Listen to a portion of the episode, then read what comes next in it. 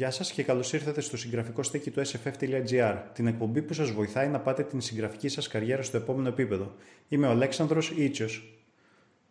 Και εγώ, Βαγγέλης Ιωσήφιδης. Σήμερα έχουμε μαζί μας την Λέιν Ρίγα, δημιουργό και διαχειρίστρια της νυκτοφίλια.gr, του πρώτου ελληνικού website για τον δρόμο και το φανταστικό.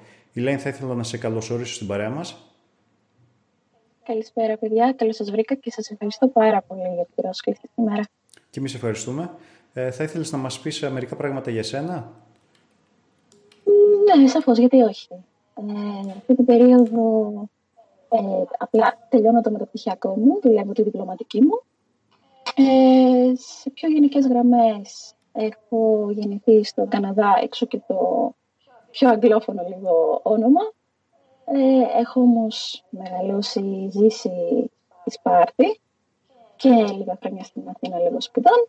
Πλέον έχω επιστρέψει πίσω στην Σπάρτη, όπου, από την οποία και δουλεύω κάποιες μεταφράσεις και διαχειρίζομαι και το site της ναυτοφίλια.gr. Ε, Λέει να σε ρωτήσω, καλησπέρα και από μένα, καλώς ήρθες. Ε, από πού προέκυψε η ιδέα να δημιουργήσεις το περιοδικό της Νικτοφίλια και γιατί αποφάσισες να την ονομάσεις έτσι; Ου, λοιπόν, θα πάω τώρα πίσω στο 2015, όπου η βασική αρχή ήταν να πάω να φτιάξω ένα blog για να γράφω για τον δρόμο που μου άρεσε πάρα πολύ και πάντα ήταν ένα σημαντικό κομμάτι της βιβλιοθήκης μου. Επίσης, μόλις εκείνη την περίοδο, λίγο πιο πριν, είχα τελειώσει και το πρώτο μου πτυχίο, οπότε είχα όρεξη λίγο να ξεφύγω από τα ακαδημαϊκά διαβάσματα και να ασχοληθώ με κάτι που μου άρεσε εμένα προσωπικά περισσότερο. Ο λόγος που έγινε έτσι όπως έγινε η νυχτοφίλια είναι γιατί πίστευα ότι μόνη μου δεν υπήρχε περίπτωση να καταφέρω να συνεχίζω να γράφω σταθερά και να το τηρήσω ευλαβικά, ας πούμε. Όσες φορές είχα ξεκινήσει ημερολόγια, ναι, μετά τις πρώτες τρεις εβδομάδες πάπαλα. Οπότε, ναι. Οπότε σκέφτηκα αν είναι να κάνω κάτι τέτοιο και να δώσω κόπο, ενέργεια και χρόνο, ας έχω και βοήθεια από φίλους που ίσως να θέλανε και αυτοί για τον ίδιο ακριβώς λόγο. Να, έναν χώρο που να εκφράζονται όποτε και αυτοί μπορούν, όποτε ο χρόνος τους και η έμπνευσή τους στο, ε, στο, ε, στο νικτοφίλια γενικά. Στο... Ναι, ναι, ναι, για νικτοφίλια. Ε, Οπότε σκέφτηκα να το κάνω, να κάνω το site μου δικό. Ε, Μισίασα τότε λοιπόν μερικούς φίλους και έτσι το ξεκινήσαμε. Τώρα, ο λόγος που ονομάστηκε νυχτοφίλια είναι γιατί δεν ήθελα να του βάλω ένα όνομα το οποίο θα το δέσμευε τελείως σαν τρόμου και ίσως και να τρόμαζε το κοινό, δηλαδή κάτι σε στυλ, είδα horror magazine, είδα horror site, θα είχε horror μέσα. Δεν το ήθελα αυτό. Παρ' όλα αυτά ήθελα κάτι που να έχει την αίσθηση του τρόμου μέσα. Οπότε η λέξη νυχτοφιλία, για το σωστό ελληνικό τονισμό, ε, ήταν αυτή η ομπρέλα της νύχτας, η αγάπη για τη νύχτα, η οποία είναι και αυτή που ε, συχνά γίνεται μάρτυρας της έμπνευσης και των τρομακτικών αναγνωσμάτων. Είναι το τέλειο φόντο για τον τρόμο. Και επίσης είναι όμορφη λέξη. Έτσι. Και καθόλου δεσμευτική. Έτσι αποφασίστηκε λοιπόν ε, το site να πάρει το όνομα της ομπρέλας, της έμπνευσης της νύχτας. Και έγινε το .gr. Εμένα μου είχε κάνει εντύπωση πάντως και το site και το όνομα. Μου είχε μείνει από τότε το 15-16 που είχα δει ένα σχετικό thread μέσα στο SFF. Και, και μου είχε κάνει εντύπωση και αισθητικά πώς ήταν η ιστοσελίδα τότε. Α, το 15 ήταν λίγο τραγικό αισθητικά είναι γιατί ε, ό,τι βλέπετε στο στήσιμο της μορφής το δουλεύω εγώ. Μου αρέσει. Και δεν τα ήξερα. Τα μάθα, τα μάθα εξαιτίας του site, ας πούμε. Ε, το 15 δεν ήξερα την τύφλα μου και φαινόταν αυτό το πράγμα. Να σου πω κάτι, έχει, η, η, αισθητική έχει να κάνει και με την περίοδο. Δηλαδή, το 2010 διαφορετικά θα φτιάχνει μια ιστοσελίδα σε σχέση με το 2015 και το 20. Εγώ θεωρώ τουλάχιστον έτσι όπως είχε στηθεί για το 2015-16 ότι ήταν μια χαρά και ανταποκρινόταν πλήρως για αυτό που έκανε. Απλά όταν είδα ότι εν τέλει συνέχιζε να, να έχει κοινό και να αυξάνεται και να ε, ε, έρχεται να να πάει και αυτή με το κύμα της εποχής. Με το... Ε, έπρεπε να βελτιωθεί, να φτιαχτεί, να γίνει λίγο πιο ε, επαγγελματική, πιο σωστά δομημένη, λίγο πιο καλέσθητη, πιο φωτεινή. Ανά καιρούς έκανα και ερωτηματολόγια ώστε οι αναγνώστες να, να, να δίνουν τις ιδέες τους και τις απόψεις τους και το feedback, το feedback τους για το τι πρόβλημα μπορεί να τους είχε ε, φανεί όσο διαβάζανε. Και λαμβάνοντας υπόψη όλα αυτά και σύντομα ότι εμένα του μου αρέσει, αναγκαστικά γιατί εγώ το φτιάχνω οπότε, ναι, ε, τώρα έχει τη μορφή που έχει σήμερα και νομίζω θα την καθιερώσω σε πολύ μεγάλο βαθμό. Ε, οπότε, κατά κάποιο τρόπο, όταν το έχεις φτιάξει, ποιος ήταν. Δηλαδή, κατά κάποιο τρόπο, ο σκο... ποιος είναι ο σκοπός της νυκτοφιλία, έτσι όπως το σκεφτόσουν και πώς έχει καταλήξει τώρα και σε ποιους απευθύνεται; Ο σκοπός δεν έχει. Η αλήθεια είναι, και αυτό είναι και το πιο βασικό για μένα, ε, δεν έχει αποκλίνει το σκοπό της. Ο σκοπός ήταν να βρούμε και να γνωριστούμε μεταξύ μας όσοι αγαπάμε το τρόμο στην Ελλάδα, σε οποιαδήποτε μορφή τέχνης, είτε αυτό είναι βιβλίο, είτε είναι κόμικ, είτε είναι σινεμά, μουσική, και να ανακαλύψουμε και άλλους ανθρώπους και άλλους καλλιτέχνες και άλλους συγγραφείς Έλληνες που ε, εκφράζονται μέσω αυτό, αυτού του είδους. Ε, τότε το 2015 ναι, μεν υπήρχε το φόρουμ του SFF που ήταν και είναι πυλώνας του φάνταση και του τρόμου, αλλά δεν υπήρχε κάτι που να είναι στο στυλ των κλασικών ειδησιογραφικών site. Κάτι που να ανεβαίνουν συνεντεύξεις, τελευταία νέα, νέα για το κινηματογράφο, νέες κυκλοφορίες. Που να είναι full στοχευμένο στο φανταστικό και τον τρόμο και δεν υπήρχε για το φανταστικό, τότε βάλαμε και το φάνταση μέσα. Τώρα λίγο προσπαθούμε πιο πολύ να προβάλλουμε τον τρόμο, χωρίς να αποκλείουμε εντελώς το φανταστικό. Απλά, εντάξει, ε, αυτό ήταν το βασικό μας επίκεντρο πάντα.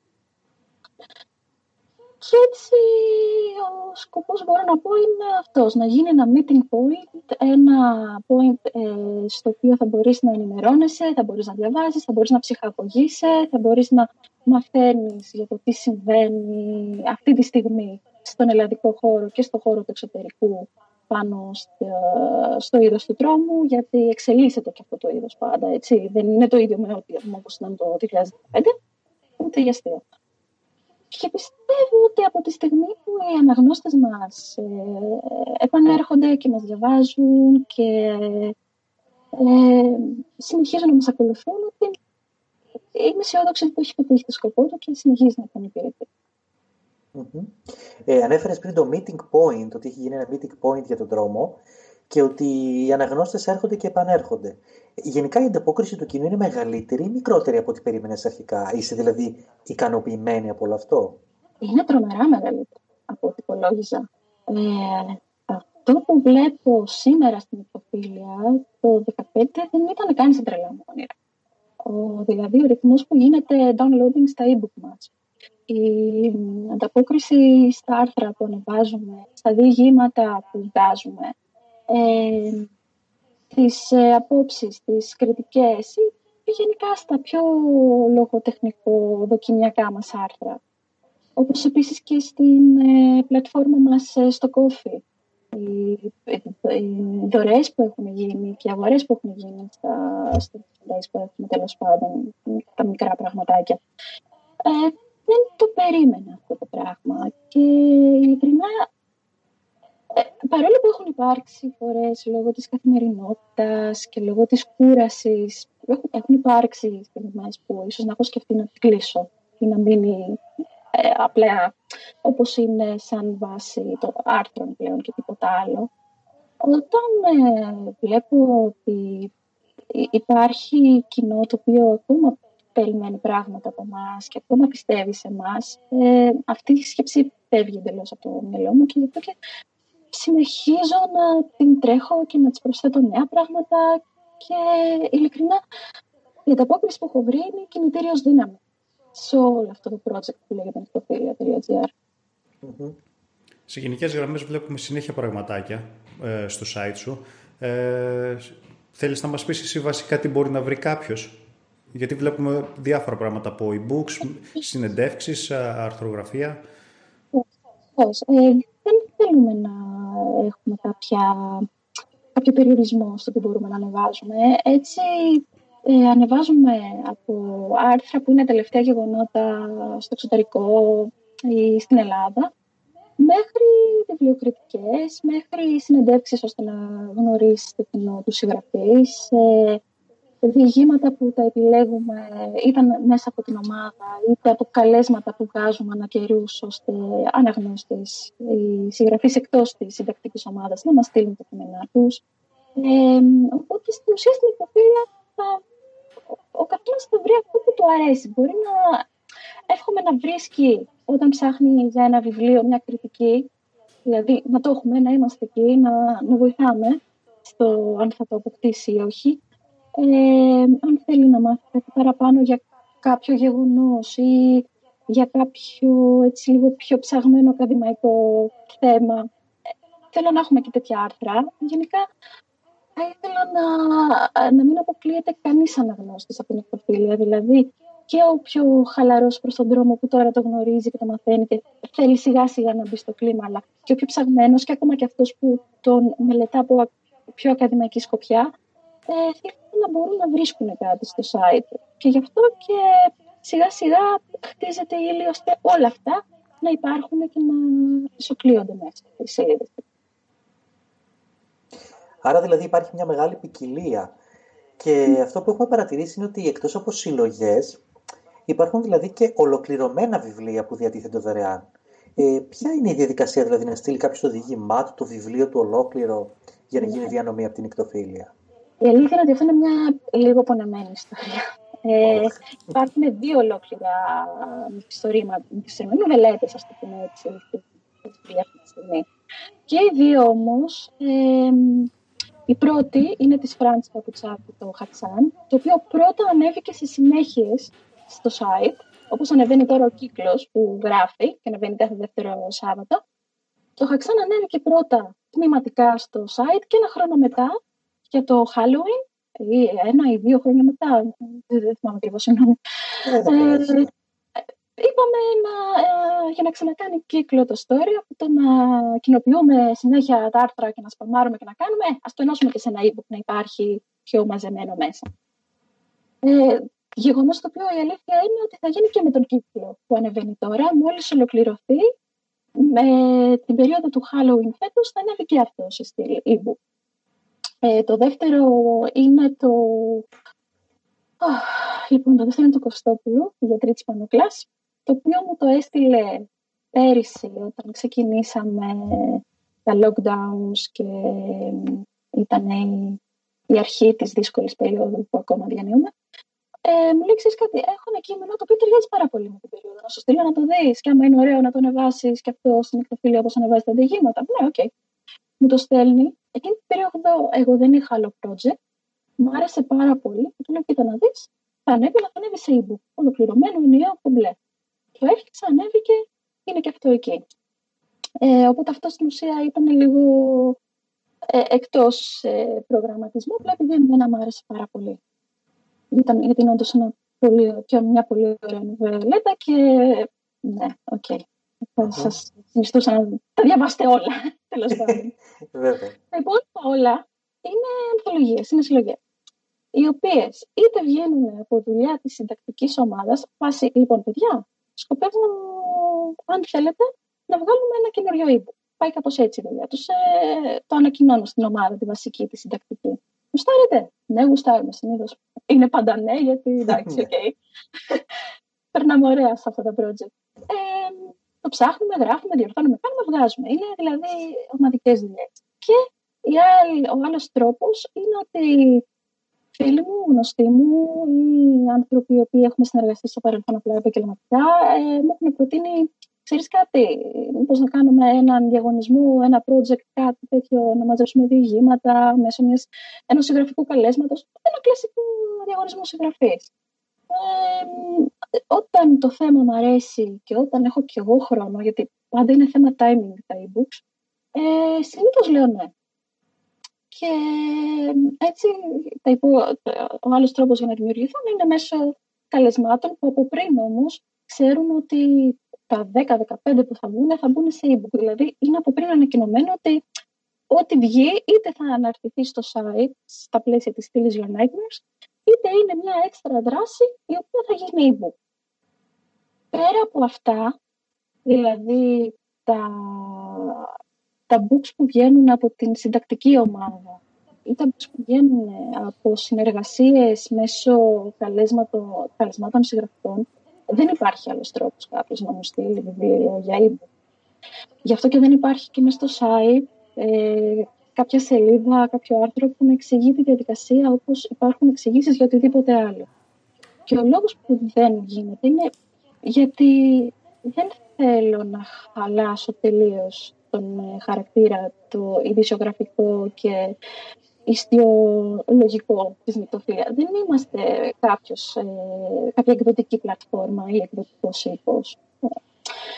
Είμαστε απλά ένα site και όλα τα, τα e-books που βγάζουμε είναι απλά ένα συμπλήρωμα. Βγαίνουν ένα-δύο το χρόνο. Δεν είναι δηλαδή κάτι το οποίο ε, ε, είναι, είναι που έχει, ναι, μπράβο, είναι πυρήνας του site. Ε, Επίσης μπορούν να βγουν και μερικά πιο μικρά που είναι για την πλατφόρμα στο κόφι, ώστε να βγουν λίγο κάποια από τα έξοδα συντήρησης του site. Δεν ε, αυτό, οπότε δυστυχώς δεν μπορώ γιατί okay, αυτό που δεν έχει ίσως καταλάβει ο κόσμος που θα ήθελε να δει ένα e-book του να βγαίνει στην νυχτοφύλλη είναι ότι παιδιά τα κάνω όλα μόνοι μου. Okay. Δηλαδή θα διορθώσω τα διηγήματα που πρόκειται να μπουν. Θα φτιάξω το εξώφυλλο. Θα το κάνω βιβλιοδεσία. Θα το ξαναδιορθώσω. Θα το ξαναδώ. Αυτό θα επιλέξω τα, τα διηγήματα. Συνήθως έχω και μια ομάδα που μου, που μου λέει και μια δεύτερη γνώμη ότι ναι, αυτό είναι καλό, αυτό δεν είναι. Κάποια, όταν πρόκειται όμως για τα καλέσματα της ομάδας, εγώ τα διαβάζω όλα. Ε, ή των αναγνωστών που ξέρω ότι αφού στο στέλνω και κάνω τόσο κόπο να το γράψω, θα ήθελα να το διαβάσεις εσύ. Είναι πολλά που έρχονται στοχευμένα. Ε, δεν μπορώ να τους απογοητεύσω. Οπότε από τη στιγμή που μου τρώει τόσο κόπο και τόσο χρόνο, όχι ότι δεν χαίρομαι, χαίρομαι πάρα πολύ. Απλά δεν έχω τόσο χρόνο όσο χρειάζεται για να μπορέσω να βγάλω όλα τα είδη που θα θέλαμε να βγουν. Ε, γιατί ε, έχω και άλλα πράγματα. Ε, λογικό. Είναι ναι, δηλαδή έχω και τις δουλειές μου, έχω τις μεταφράσεις, έχω το μεταπτυχιακό μου είναι πάρα πολύ χρονοβόρο. Οπότε για να βγει κάτι θα πρέπει κυρίως εγώ να μπορώ να διαθέσω αυτό τον χρόνο. Αν δεν μπορώ, προτιμώ από την αρχή απλά να αναρνούμε, ώστε μην μετά απογοητεύω αυτόν ο οποίος ε, με έχει εμπιστευτεί. Είναι τίμια στάση αυτή, σωστά. Αν κάποια στιγμή ε, υπάρχει δυνατότητα για περισσότερα e-book, δεν θα το κρατήσω κρυφό και ανακοίνωση θα βγει και όλη η διαδικασία θα βγει και όλα θα βγουν. Αλλά ναι, αυτό θα συνεπάγεται ότι η νυχτοφίλια γυρνάει πλέον σε κάτι που είναι πιο πολύ σε εκδοτική πρακτική και δεν είναι κάτι το οποίο αφορά άμεσα να γίνει. Οπότε πάνω κάτω βασικά απάντηση και στην ερώτηση γιατί αυτό ήθελα να πω ποιες είναι οι διαδικασίες για να στείλει κάποιος μια ιστορία στο νυχτοφίλια. Οπότε ήσουν πολύ αναλυτική. Ιστορία μπορείς να στείλεις. Ιστορία μπορείς να στείλεις. Ε, γιατί υπάρχουν ε, στη στήλη Your Nightmares που είναι η στήλη για τους αναγνώστες στην ουσία και για τους συγγραφείς που θα ήθελαν να δουν το κείμενό τους δημοσιευμένο σε εμάς. Ε, υπάρχουν καλέσματα ανατακτά χρονικά διαστήματα, με συγκεκριμένη θεματική κιόλας, ώστε να, είναι, να υπάρχει λίγο μια ομοιομορφία σε αυτά που μας έρχονται. Και όλες οι αναλυτικές οδηγίες μπορεί να τις βρει κανείς στο link υποβολή διηγημάτων, που είναι στο site ε, το πάνω-πάνω μενού τέλος πάντων. Και έτσι να δει πώς μπορεί να μας στείλει κείμενο, επί, ε, διήγημα. Επίσης, θα πούμε και άρθρο αν έχει γράψει και θα ήθελε και αυτό να το δει δημοσιευμένο τα Σάββατα είναι για και άρθρα. Μπορεί καθ' όλη τη διάρκεια της εβδομάδας, όποιος θέλει, να μας στέλνει ένα κείμενο για κάτι που έχει γράψει που του φάνηκε πάρα πολύ ενδιαφέρον. Και ύστερα από μια μικρή επιμέλεια, και αν φυσικά είναι όλα OK με βάση το στυλ που εμείς αναζητούμε και τη θεματολογία, ανεβαίνει το Σάββατο. Δηλαδή, δεν κλείνουμε πόρτες. Υπάρχει τρόπος να γράψει κάποιος. απλώς τα e-book δεν μπορούν να βγουν. Επειδή έχω ασχοληθεί και εγώ πολύ, επειδή ως επιτοπλίστο αυτό έκτος και ιδιόεκδοση κάνω στο Amazon, δεν είναι τόσο απλός όσο φαίνεται το να κάνεις ένα e-book. Έχει πολύ συγκεκριμένους κανόνες. Γι' αυτό και όλας ε, κάποιοι ελληνικοί εκδοτικοί χρεώνουν αυτό που χρεώνουν. Δηλαδή στις περισσότερες περιπτώσεις έχω δει ότι χρεώνουν γύρω στο 500 οπότε αυτό είναι και μια ένδειξη για το πόσος χρόνος απαιτείται για να το φτιάξεις. Ακριβώς.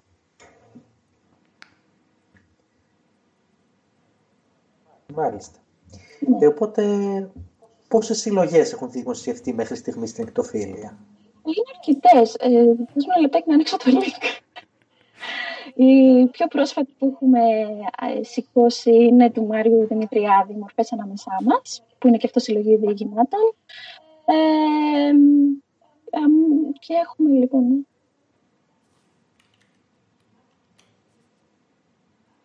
Πάντως είναι σίγουρα αρκετές, έτσι. Είναι χωρίς τα τρία φαντάσμα και χωρίς τα δύο του κόφτη που δεν μπορούν να κατεβούν δωρεάν από το site. Αυτά που κατεβαίνουν δωρεάν στι συλλογές είναι 8. Συν τα τρία τέπια του φαντάσμα, συν ένα photo challenge που είχαμε, ένα e-book με φωτογραφίες που είχαμε από ένα challenge πέρυσι ε, και διάφορα άλλα καλύδια που μπορεί κάποιος να κατεβάσει και να εκτυπώσει σελίδοδείχτες ας πούμε. Είχαμε και ένα ημερολόγιο. Ε, φτιάχνουμε διάφορα πραγματάκια έτσι, digital κατά καιρούς. Ε, Μιας και ανέφερες για το φαντάσμα, αλλά ήταν project αποκλειστικά για το 2019 ή σκοπεύετε να το συνεχίσετε; Έτσι μοιάζει, ότι μάλλον ήταν project του 19, η αλήθεια είναι ότι δεν είναι. Θα συνεχιστεί. Ήταν πιο πολύ πειραματικό, ώστε να δω κατά πόσο θα είχε ανταπόκριση, κατά πόσο ήταν εφικτό να γίνει, τι θα μπορούσε να έχει μέσα, ποια είναι η συνταγή που θα άρεσε πιο πολύ σαν αναγνώστες. Ε, Είδαμε αρκετά πραγματάκια, πήραμε πάρα πολύ feedback. Το project έχει παγώσει για την ώρα για το λόγο του ότι εγώ δεν προλαβαίνω. Οπότε όταν με το καλό τελειώσω το μεταπτυχιακό μου τώρα το, τον Ιούλιο, από εκεί και μετά θα υπάρξει μια μεγαλύτερη αναδιοργάνωση και συγκρότηση τόσο στο site, όσο και στο πώς από εδώ και πέρα μπορεί να ξαναγεί το φαντάσμα. Οπότε πιστεύω όχι μέσα στο 21, αλλά σίγουρα μέσα στο 22, το φαντάσμα θα επανέλθει ε, πολύ πιο ανανεωμένο και αυτό το οποίο πραγματικά θα θέλαμε να καταφέρουμε εν τέλει είναι να βγει και έντυπο ως ένα κανονικό πλέον περιοδικό. Θα ήταν πιστεύω ιδανικό κόμπο μαζί με το site. Ναι, ναι υπάρχουν ήδη κάποιες συζητήσεις, κάποια project, κάποιο ενδιαφέρον ώστε να βγει αυτό το συγκεκριμένο περιοδικό έντυπο. Δεν μπορώ να αποκαλύψω είναι ακόμα πολλά, αλλά... Δεν χρειάζεται, θα σου πάρουμε συνέντευξη τότε. είναι καλά και ίσως το 22, ναι, να μπορείτε να το ξεφυλίσετε και στα χέρια σας. Ωραία. Μάλιστα. Και όσον αφορά τη συντακτική επιτροπή, Πώς μπορεί να γίνει κάποιος μέλος, ας πούμε, αν έχει αυτό το ενδιαφέρον που είπες; Ωραία. Ε, ε, και, και σε αυτό, στο κάτω-κάτω τώρα μέρος του site, στο footer ας πούμε, εκεί υπάρχει link που λέει γίνει αρθρογράφος και έχουμε όλα τα στοιχεία για το πώς κάποιος μπορεί να μπει. Είναι πάρα πολύ απλή διαδικασία, μας στέλνει απλά ένα mail με ένα μικρό βιογραφικό, ένα μικρό δείγμα γραφής και αν όλα είναι ok, ε, βεβαίως ε, είναι ευπρόσδεκτος να έρθει στην ομάδα. Δεν, ε, δεν έχουμε καμία άλλη απέτηση πέρα από το να του αρέσει ο τρόμος, να του αρέσει να γράφει και να μπορεί να συμμετέχει με ένα-δύο άρθρα το μήνα. Αυτό, αυτό είναι το λιγότερο. Αυτό, αυτό είναι που θέλουμε δηλαδή, τίποτα άλλο. Ε, το site τρέχει στην πλατφόρμα WordPress, αλλά και πάλι δεν χρειάζεται κάποιος να έχει εξοικείωση με τη συγκεκριμένη πλατφόρμα και παρέχουμε και μάθημα και tutorial πώς ε, λειτουργεί. Ε, οπότε όποιος ενδιαφέρεται, ναι, μπορεί απλά να κλικάρει το link γίνει αρθρογράφος, να δει όλη τη διαδικασία και να έρθει σε εμάς. Αυτή την περίοδο η αλήθεια είναι ότι ε, ε, μου έχουν στείλει άτομα που ενδιαφέρονται, απλά ακόμα δεν ε, μπορώ να ε, απαντήσω σίγουρα ναι ή όχι, γιατί ε, επήγε μια επαγγελματική δική μου δουλειά που πρέπει πρώτα να τελειώσει. Από Απρίλιο και μετά όμως ε, πρόκειται όσα mail έχουν έρθει να απαντηθούν ε, εν τέλει, ώστε να ανανεωθεί η ομάδα. Οπότε, όποιος θέλει, είναι μια αρκετά καλή περίοδος αυτή τη στιγμή να στείλει για να τον έχω ήδη στα υπόψη μου από Απρίλιο και, και έπειτα. Άρα, εγώ έχω ρωτήσει πώς μπορεί να γίνει κάποιος μέλος της Συντακτική Επιτροπής. Ναι. Μάθαμε. Okay. Άρα δεν θα γίνουμε γιατί αυτή η Ελένη μαστιγώνει την ε, Συντακτική ναι. τη Επιτροπή. Είναι μαζόχες όμως, είδες πόσου πολλούς έχει. Ε, ναι, ναι, ναι, ναι, αυτό βλέπω. Ε, αυτή τη στιγμή το νυκτοφίλια είναι ένα από τα πιο γνωστά, αν ίσως όχι το πιο γνωστό, ε, γύρω από τον χώρο του φανταστικού και του τρόμου. Τι θεωρείς πώς ήταν αυτό το οποίο συνέβαλε για αυτή την επιτυχία; Ε, είναι δύο παράγοντες η αλήθεια. Είναι πολύ καθοριστικοί που συμβάλλανε στο να γίνει μόνο από τόσο δημοφιλές το site. Ο πρώτος ήταν ε, το mouth to mouth της ίδιας της κοινότητας του φανταστικού ε, οι οποίοι όταν μας ανακάλυψαν συγγραφείς, καλλιτέχνες, ακόμα και κάποιοι αναγνώστες, ε, μας προωθήσανε πολύ μέσω των blog τους, μέσω των δικών τους σελίδων στο facebook, ε, όπου μπορούσαν τέλος πάντων. Ε, και έτσι μαθαίθηκε σιγά σιγά, κοινοποιηθήκαν τα άρθρα μας και γι' αυτό και ε, άρχισε να χτίζεται το όνομά του προς το ευρύτερο αναγνωστικό κοινό.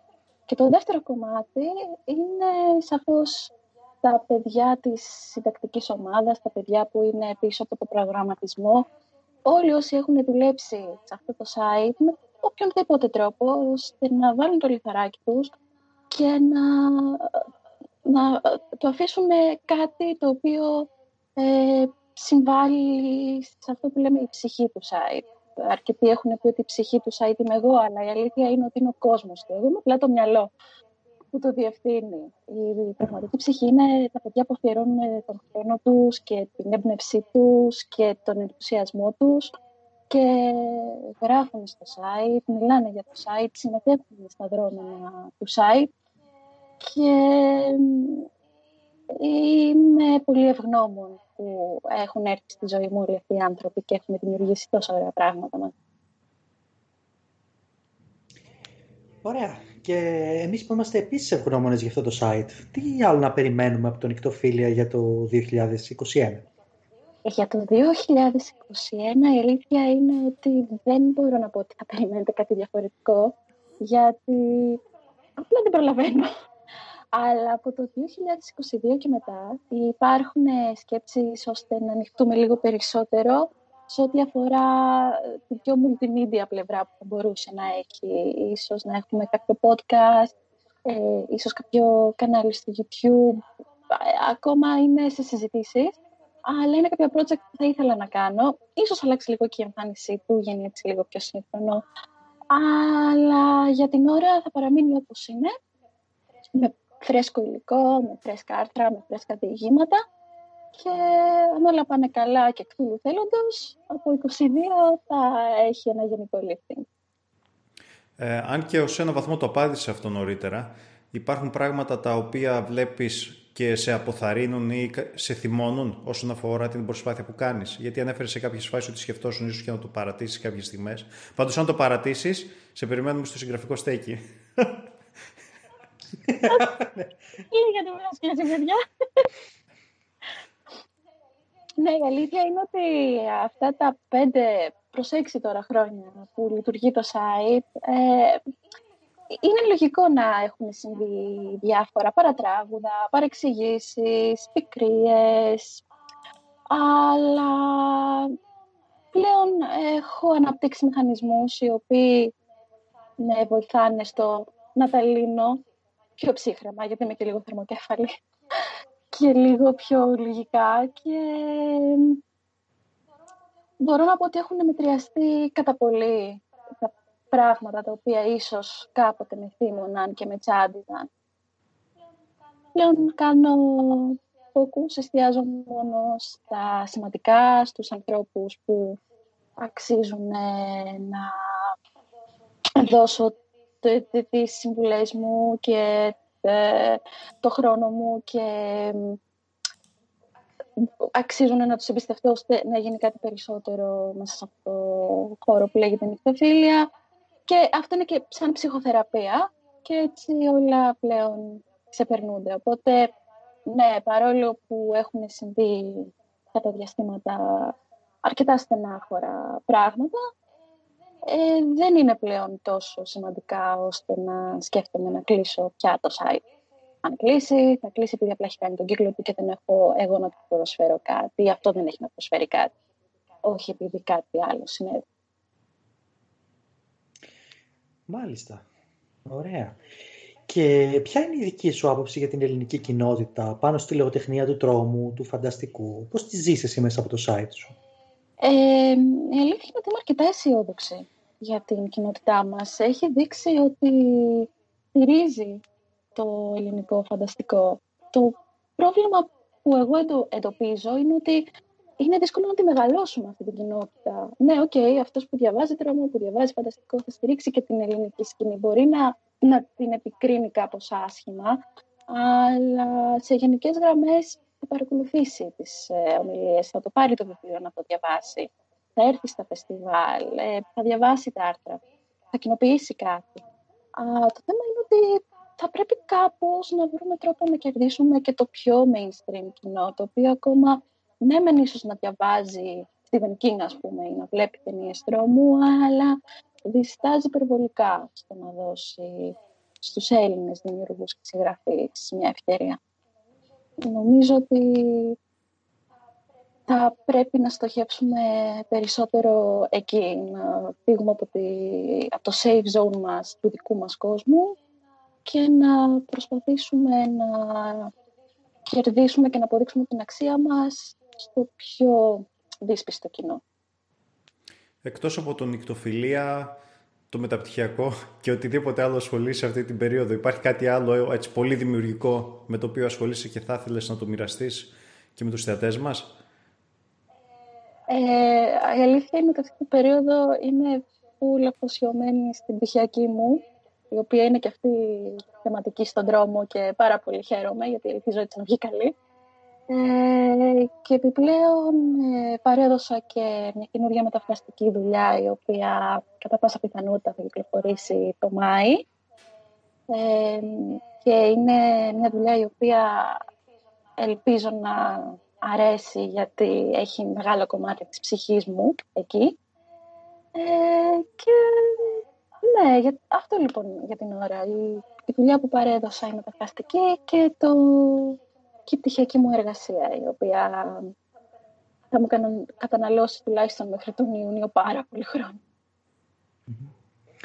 Ωραία. Εντάξει με τη δουλειά σου, με τις μεταφράσεις σου κτλ. Αλλά πριν ανέφερες το Stephen King και μου κίνησες λίγο την περιέργεια. Τι βιβλία διαβάζεις συνήθως; Διαβάζω τα πάντα. Τα πάντα. Διαβάζω οτιδήποτε μου κάνει κλικ δεν το κατα... κατηγοριοποιώ ότι αυτό είναι τρόμο, θα το διαβάσω οπωσδήποτε, αυτό είναι κοινωνικό, δεν υπάρχει περίπτωση να το αγγίξω. Όχι.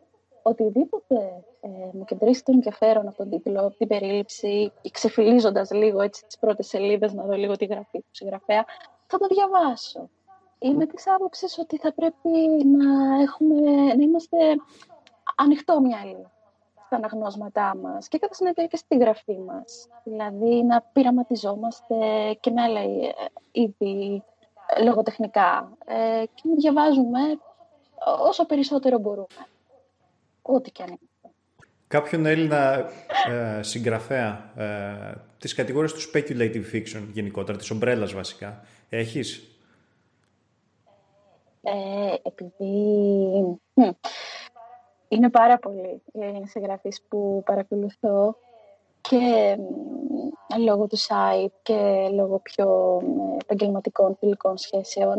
Η αλήθεια είναι ότι δεν ε, θα μπορούσα να ξεχωρίσω κάποιον γιατί μου αρέσουν οι γραφές πολλών και μου αρέσει η πορεία πολλών και η εξέλιξη αν θέλεις. Επίσης είναι και πολλές νέες πένες που ανακαλύπτω από τη στήλη των ε, αναγνωστών που μας έρχονται τα διηγήματά τους στο site και ακόμα δεν έχουν εκδοθεί, οπότε θα ήταν λίγο άδικο να ε, κρατήσω τη θέση του αγαπημένου όταν υπάρχει περίπτωση αύριο μεθαύριο να βρω έναν καινούριο αγαπημένο. Έτσι έχω πάρα πολλούς και απλά δηλώνω γκρούπι και φαν του, της ελληνικής λογοτεχνικής σκηνής εν γένει. Αλέξανδρε, νομίζω ότι απαντάει με αοριστείες και δεν έχει καταλάβει ότι στο συγγραφικό στέκι δεν δεχόμαστε τέτοια. Θέλουμε. οπωσδήποτε, οπωσδήποτε ένα αγαπημένο ελληνικό διήγημα και υπόσχομαι να μην το πω πουθενά, είναι μεταξύ μας. Όχι δεν καταγράφεται, ας πούμε. Όχι, όχι. Πανελλήνια, εντάξει, θα ήθελα. ε, όχι, OK, okay, άντε. Ε, αυτή τη χάρη θα σας την κάνω. Γιατί υπάρχει όντως ένα διήγημα. Υπάρχουν πολλά διηγήματα που μου έχουν χαραχτεί στη μνήμη, η αλήθεια είναι. Έχω πολλά αγαπημένα στην καρδιά μου, αλλά στη μνήμη μου που να μου έχουν αποτυπωθεί εικόνες ή έννοιες ή μηνύματα, ε, ακόμα δεν είναι τόσα πολλά. Ε, οπότε, μπορώ να πω ότι ένα από τα all-time favorite μου είναι της Δήμητρας Νικολαίδου, το «Άνθος των Οστών», το οποίο το διάβασα πρώτη φορά στα αγγλικά, που ανέβηκε για κάποιο τεύχος του C.D. Elephant και πλέον κυκλοφορεί και στα ελληνικά και, σε, και στα χρονικά φανταστικά της Άλεφ. Ε, δεν θυμάμαι τον αριθμό του τεύχους όμως αυτή τη στιγμή, αλήθεια είναι. Δώστε μου ένα λεπτάκι.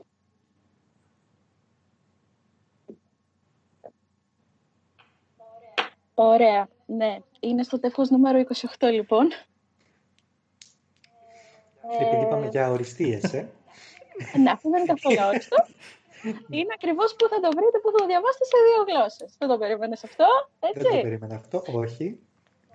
Λοιπόν, και είναι ένα διήγημα το οποίο είναι δυστοπικό, είναι στην κατηγορία του φανταστικού, με ωραίο χειρισμό των horror elements και είναι από τα διηγήματα που πραγματικά έχω ξεχωρίσει. Μιας και αρκετά χρόνια ασχολείσαι με, με την ομπρέλα του speculative fiction. Ε, πιστεύω θα έχεις ακούσει ότι οι Έλληνες δεν διαβάζουν ή ότι οι Έλληνες δεν διαβάζουν τόσο πολύ Έλληνες. Τι πιστεύεις ότι στην πραγματικότητα γίνεται, δηλαδή το, πιστεύεις ότι το ελληνικό κοινό διαβάζει αλλά δεν διαβάζει ιστορίες του φανταστικού από Έλληνες; Και, ε, και για ποιο λόγο; Φυσικά αυτό.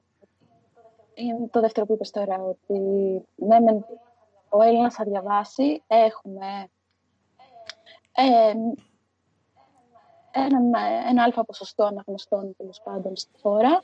Ίσως όχι τόσο πολλούς όσο θα θέλαμε και θα έπρεπε, αλλά οκ, έχουμε. Παρ' όλα αυτά, ναι, παρατηρώ ότι ενώ τον ξένο θα τον διαβάσουν, θα δώσουν μια ευκαιρία π.χ. και στο αστυνομικό το μυθιστόρημα, που μπορεί κάποιος να μην πολύ διαβάζει, αλλά επειδή ακούγεται πολύ, κυκλοφορεί πολύ, προβάλλεται πολύ, θα, θα του δώσει την ευκαιρία. Σε κάτι αντίστοιχο ενός Έλληνα θα τσιμήσει λιγάκι. Δεν θα είναι τόσο ανοιχτό μυαλός.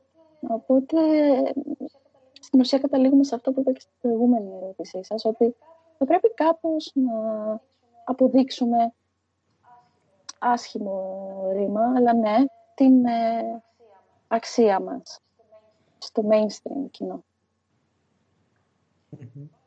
Μάλιστα. Μας είπες πάρα πολλά και ενδιαφέροντα πράγματα από την αλήθεια. Ήταν ενδιαφέροντες οποία... ερωτήσεις. Ε, ναι. Έκανες και την έκπληξη στο τέλος που δεν την περιμέναμε, αλλά την αξίζουμε, έτσι όπως σε πιέσαμε από το συγγραφικό στέκι. ναι, ναι. Λοιπόν, Ηλέιν, είπες πάρα πολλά και ενδιαφέροντα πράγματα νομίζω και για σένα και για το site. Αλλά υπάρχει κάτι άλλο για σένα το οποίο δεν ξέραμε ότι θέλουμε. Αλλά θέλουμε οπωσδήποτε να ξέρουμε. Α, ναι, ναι, κοίτα, η αλήθεια είναι ότι δεν ξέρω ούτε εγώ αν θέλω κάτι από μένα που θα ήθελα να ξέρω, αλλά εσείς δεν ξέρετε ότι θέλετε να το ξέρετε, αλλά μάλλον το ξέρετε, αλλά δεν ξέρετε ότι το θέλετε να το ξέρετε. ναι. Ε, οπότε η αλήθεια είναι ότι αυτό που πραγματικά θέλω αυτή τη στιγμή είναι τώρα που κλείσαμε και συνοψίζουμε να πω ένα πολύ μεγάλο ευχαριστώ σε όσα άτομα στάθηκαν δίπλα μου από την πρώτη μέρα το Θέμη, το Ράιλι που είναι ο προγραμματιστής και με βοήθησε πάρα πολύ και ακόμα με βοηθάει στο στήσιμο και σε ό,τι λάθη και χαζομάρες κάνω στον κώδικα της σελίδας την Κατερίνα την, Κατερίνα την Αντλαμπασίνη, η οποία έχει σχεδιάσει τα λόγκος μας, ε, και έχει δώσει μια υπέροχη αισθητική στο site από την πρώτη μέρα. Ε, τα παιδιά της συντακτικής ομάδας, όλα τα παιδιά όλων των συντακτικών ομάδων, δηλαδή και της original που είχαμε στην αρχή και ίσως πλέον τώρα δεν ε, έχουν χρόνο να γράψουν γιατί ok, life happens. Παρ' όλα αυτά ε, συνεχίζουν να θεωρούνται nyctophiliacs γιατί once a nyctophiliac, always a nyctophiliac. ναι, είμαστε λίγο σαν φάου. Οκ. ε,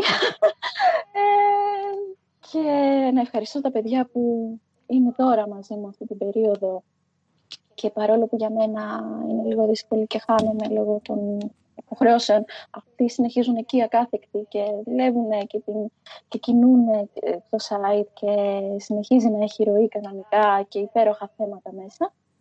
Και ε, εν τέλει να πω ένα μεγάλο ευχαριστώ στους αναγνώστες που μας έχουν προτιμήσει τόσα χρόνια και συνεχίζουν να μας διαβάζουν. Καθώς και σε όλους όσους έχουν βοηθήσει και στηρίξει το site μέσα από την πλατφόρμα μας στο Coffee με τις δωρεές τους και το support τους και τα υπέροχα μηνύματα που λαμβάνουμε. Οπότε ναι, το, αυτό που πραγματικά θέλω είναι να ξέρουμε ότι όλοι έχουν ένα κομμάτι και μια θέση στην καρδιά μου. Ωραία. Ε, Ηλέν, θα θέλαμε να σε ευχαριστήσουμε που συμμετείχες ε, στο σημερινό συγγραφικό στέκι. Σε κάποια στιγμή, εσείς βέβαια μάλλον δεν το πήρατε χαμπάρι, αλλά έγινε και σεισμός. Σύεται το συγγραφικό κατεστημένο. Σημαντικό, έτσι. Κοιτάξτε η επόμενη που θα με προσκαλέσετε, αν με προσκαλέσετε. Ήταν μια επεισοδιακή συνέντευξη γενικά. Ε, για όσους μας παρακολουθήσατε μπορείτε να βρείτε και περισσότερες πληροφορίες για την Ηλέν και την ιστοσελίδα της ε, στην περιγραφή του βίντεο. Ε, θα θέλαμε να σας ευχαριστήσουμε που μας παρακολουθήσατε για μια ακόμη φορά και θα χαρούμε να σας δούμε και στις επόμενες εκπομπές. Καλή συνέχεια. Καλή συνέχεια. Καλή συνέχεια.